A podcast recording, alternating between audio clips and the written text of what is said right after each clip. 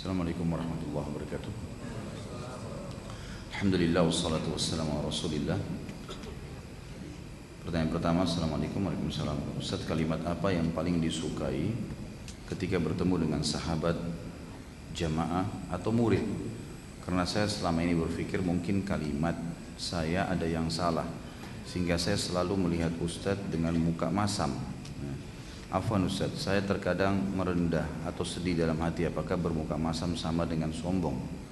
Saya tidak tahu ini, yang dimaksud saya yang bermuka masam atau Anda yang bermuka masam kalau ketemu saya gitu. Kalau saya yang dimaksud bermuka masam mungkin salah kali persepsinya. Saya bukan bermuka masam, memang saya orangnya setengah serius. Bawaan saya memang sudah begini. Makanya kalau berbicara tentang serial sejarah, mungkin lebih tepat gitu kan. Sehingga tidak ada sama sekali unsur kesombongan di situ. Tapi kalau yang maksudnya anda kalau ketemu dengan saya kemudian bermuka masa maka itu tinggal diperbaiki gitu kan. Tapi kalau ada teman-teman yang bertemu dengan saya mungkin menganggap saya bermuka masam teman tidak ada maksud apa-apa sama sekali. Dengan izin Allah Subhanahu wa taala saya tetap biasa saja. Kalau ngobrol kadang-kadang sambil jalan saya biasakan ayo sambil jalan ngobrolnya karena waktu ya. Saya kadang-kadang kalau dari pagi keluar taklim sampai istirahat sebentar. Istri saya sangat tahu di rumah. Hanya sebentar istirahat kemudian keluar lagi taklim. Malam saya pulang memang sudah butuh istirahat karena besok pagi aktivitas lagi. Jadi kadang-kadang mungkin sambil jalan sambil ngobrol gitu. Saya memang bukan orang yang tertawa tanpa sebab karena nanti dikira orang gila gitu kan. Jadi mungkin seperti itulah jawaban saya. Jika ke kantor saya berpakaian yang bagus dan rapi dan ingin menunjukkan bahwa dengan pakaian yang bagus, rapi dan lebar, muslimah bisa terlihat pantas untuk dipakai di kantor. Apakah itu termasuk perilaku yang sombong? Innamal malu bin niat. Kalau anda niatnya memang untuk menunjukkan ini busana muslimah dan ternyata busana muslimah itu bagus kalau dikenakan kepada saudari-saudari muslim yang lain, insya Allah tidak. Niatnya dalam hati. Kalau untuk berbangga-bangga karena ada mereknya yang terkenal supaya orang tahu kalau itu harganya mahal dan seterusnya itu Anda lebih tahu. Ya, masing-masing tahu niatnya dalam hati. Kalau niatnya insya Allah hanya untuk syiar Islam tidak ada masalah. Ya, itu tidak termasuk dalam kesombongan. Saya mencintai Anda karena Allah sama-sama insya Allah. Semoga Allah menjaga anda. Doakan kami yang hadir di sini supaya Allah memberikan istiqomah pada diri kami dalam menuntut ilmu di majelis ilmu dan memberkahi ilmu yang telah kami dapatkan. Insya Allah Allah maha mendengar apa yang kita niatkan dan saya berdoa semoga Allah kabulkan. Seringkali penyakit sombong dan sejenisnya hadir dalam hati, akan tapi tidak selalu dalam setiap perkara yang saya amalkan.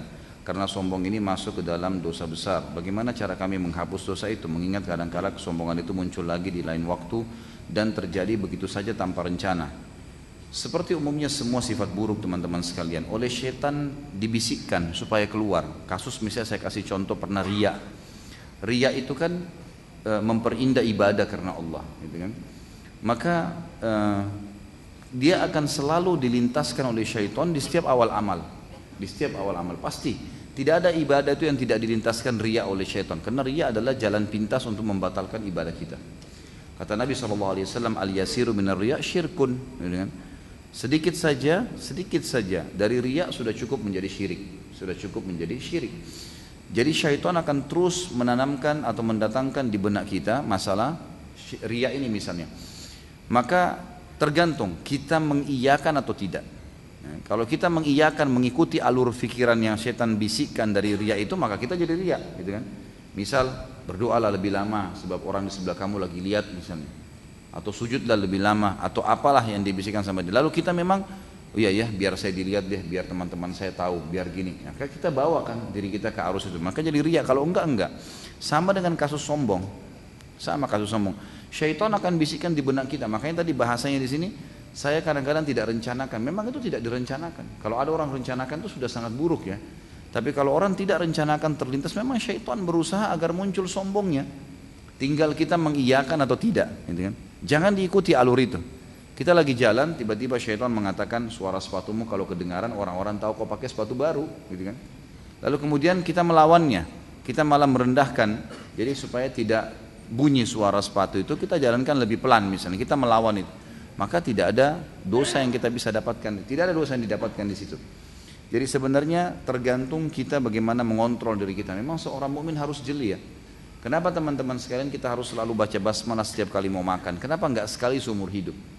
Kenapa kita selalu kalau mau tidur baca doa, bangun tidur baca doa, setiap kali masuk kamar mandi baca doa, setiap kali keluar baca doa. Padahal sebenarnya kamar mandi itu mungkin ya sama kamar mandi di kamar tidur kita.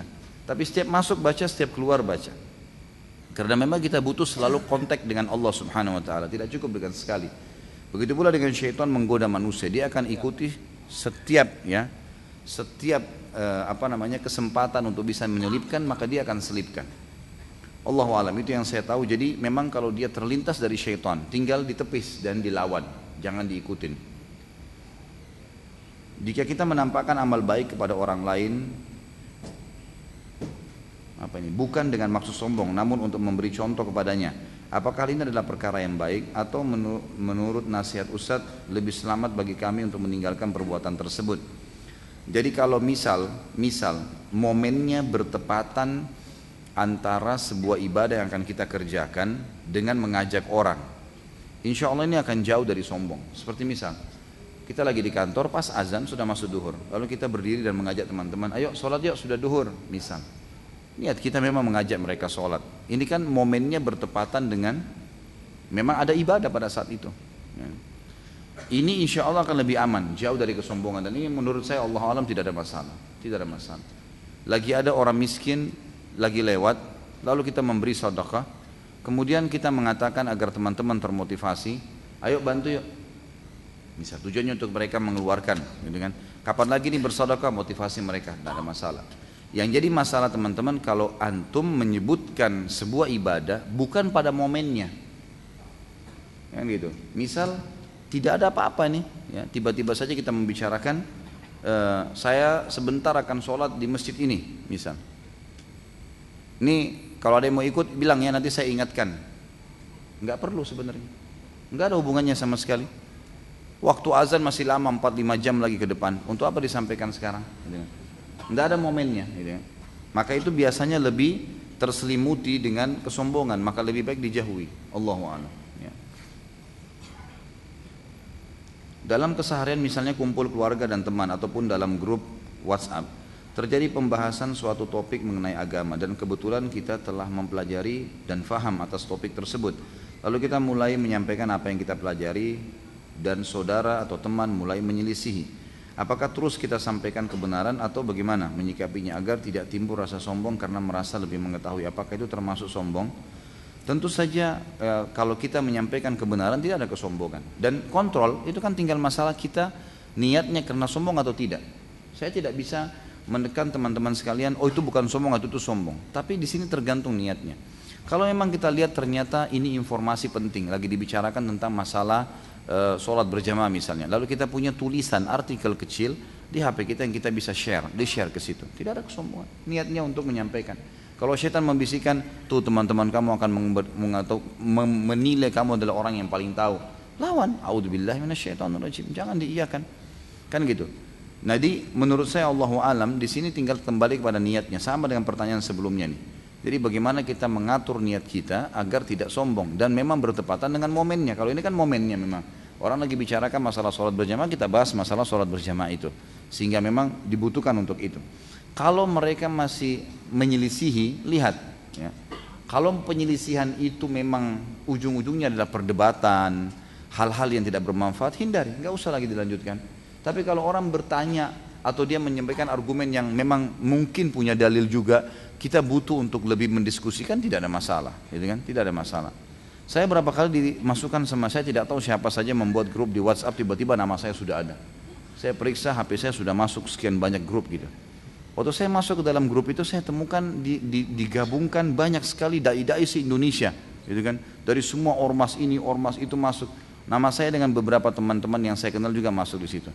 Begitu saya baca subhanallah, perkataan-perkataan yang pertama muncul itu semuanya sudah ejekan, gitu kan. Nah ini nih, ini, ini orang-orang Wahabi sudah bergabung nih. Nah, ayo, ayo, apa nih, apalagi nih masalah ini, masalah yasinan nih. Gitu. Jadi kesannya kayak mengolok-olok, bukan ilmiah. Kalau mau dialog ilmiah lain, gitu kan. Ini ada dalil yang menjelaskan tentang masalah ini. Misalnya membaca Al-Quran untuk orang mati. Teman-teman yang punya dalil yang lain, ayo kita diskusikan. Kan lain ya, dialog ilmiah. Tapi ini enggak, memang mengolok-olok gitu, mengolok-olok. Dan setiap kali ada dalil yang dijelaskan, mereka mereka permainkan. Ini ada salah satu ikhwah pernah saya ikutin sebentar, dikirim sama dia, ini loh dalilnya. Dibalas lagi sama dia, itu kan menurut kamu. Jadi dibantah lagi di tepi. Jadi tidak ada tidak ada unsur, tidak ada manfaat di situ. Allah alam kalau antum melihat setelah menjelaskan itu ternyata tidak ada titik temu, udah berhenti saja. Gak usah dilanjutin karena tidak ada manfaatnya sama sekali. Jangan habisin energi di situ. Makna tanpa sombong dalam hal isbal. Ini kan hadis sudah kita jelaskan di masalah isbal ya yang lalu itu. E, pada dosa besar yang keberapa itu yang sudah saya jelaskan. Tapi ini kita ulangi lagi inti. E, hadis Nabi SAW yang berbunyi Allah e, tiga golongan yang Allah tidak akan lihat pada hari kiamat dan juga tidak akan berbicara dengan mereka, tidak akan membantu mereka di timbangan amal dan Allah siapkan azab yang pedih. Yang paling pertama disebutkan oleh Allah Nabi SAW adalah al-musbil, ya kan gitu. Orang yang isbal menutup mata kakinya. Kemudian manan, orang-orang yang menyebut-nyebut kebaikan-kebaikannya. Makna yang dimaksud sini adalah orang musbil. Jadi sombong, tidak sombong masuk dalam makna ini. Hadis ini. Dan saya sudah jelaskan pada saat menjelaskan masalah isbal. Teman-teman atau terutama yang bertanya bisa melihat materi kita di YouTube tentang masalah isbal, dosa besar gitu kan. Di situ saya jelaskan kalau ada dalil yang menjelaskan tentang sombong, ada dalil yang menjelaskan secara umum gitu kan. Kasuistik masalah Abu Bakar radhiyallahu anhu mengatakan waktu dia mengatakan ya Rasulullah saya sering melorot pakaian saya maka mata kaki saya tertutup kata Nabi SAW kau bukan termasuk orang-orang sombong itu di sini ulama mengatakan kasusnya adalah Abu Bakar pakaiannya melorot, gitu kan? Bukan beliau mengatakan saya panjangkan baju saya Rasulullah. Apakah saya termasuk orang sombong? Bukan itu perkataannya. Beliau mengatakan dalam lafaz hadis, ya Rasulullah, sarung saya melorot, tidak bisa kecuali saya tahan, gitu kan? Kalau saya nggak tahan, dia melorot. Apakah saya termasuk orang sombong tuh? Jadi melorotnya tidak disengaja, gitu kan? Buk, memang dasarnya tidak isbal, tapi dia jatuh gitu kan menutupi maka dia tarik lagi seperti itu apakah itu termasuk sombong kata Nabi SAW kau tidak termasuk di situ. Kenapa tidak termasuk? Karena memang dasarnya tidak isbal cuma melorot kan gitu. Kalau orang menjadikan ini sebagai alasan bahwasanya oh kalau kalau kalau isbal pun tapi tidak sombong nggak apa-apa. Buktinya Abu Bakar. Ini tidak memahami fikih hadisnya nih gitu kan? Karena memang Abu Bakar di sini melorot pakaiannya teman-teman sekalian. Jadi kasus memahami isbal itu ya tidak dengan sombong adalah orang yang punya uzur seperti Abu Bakar. Gitu loh memahaminya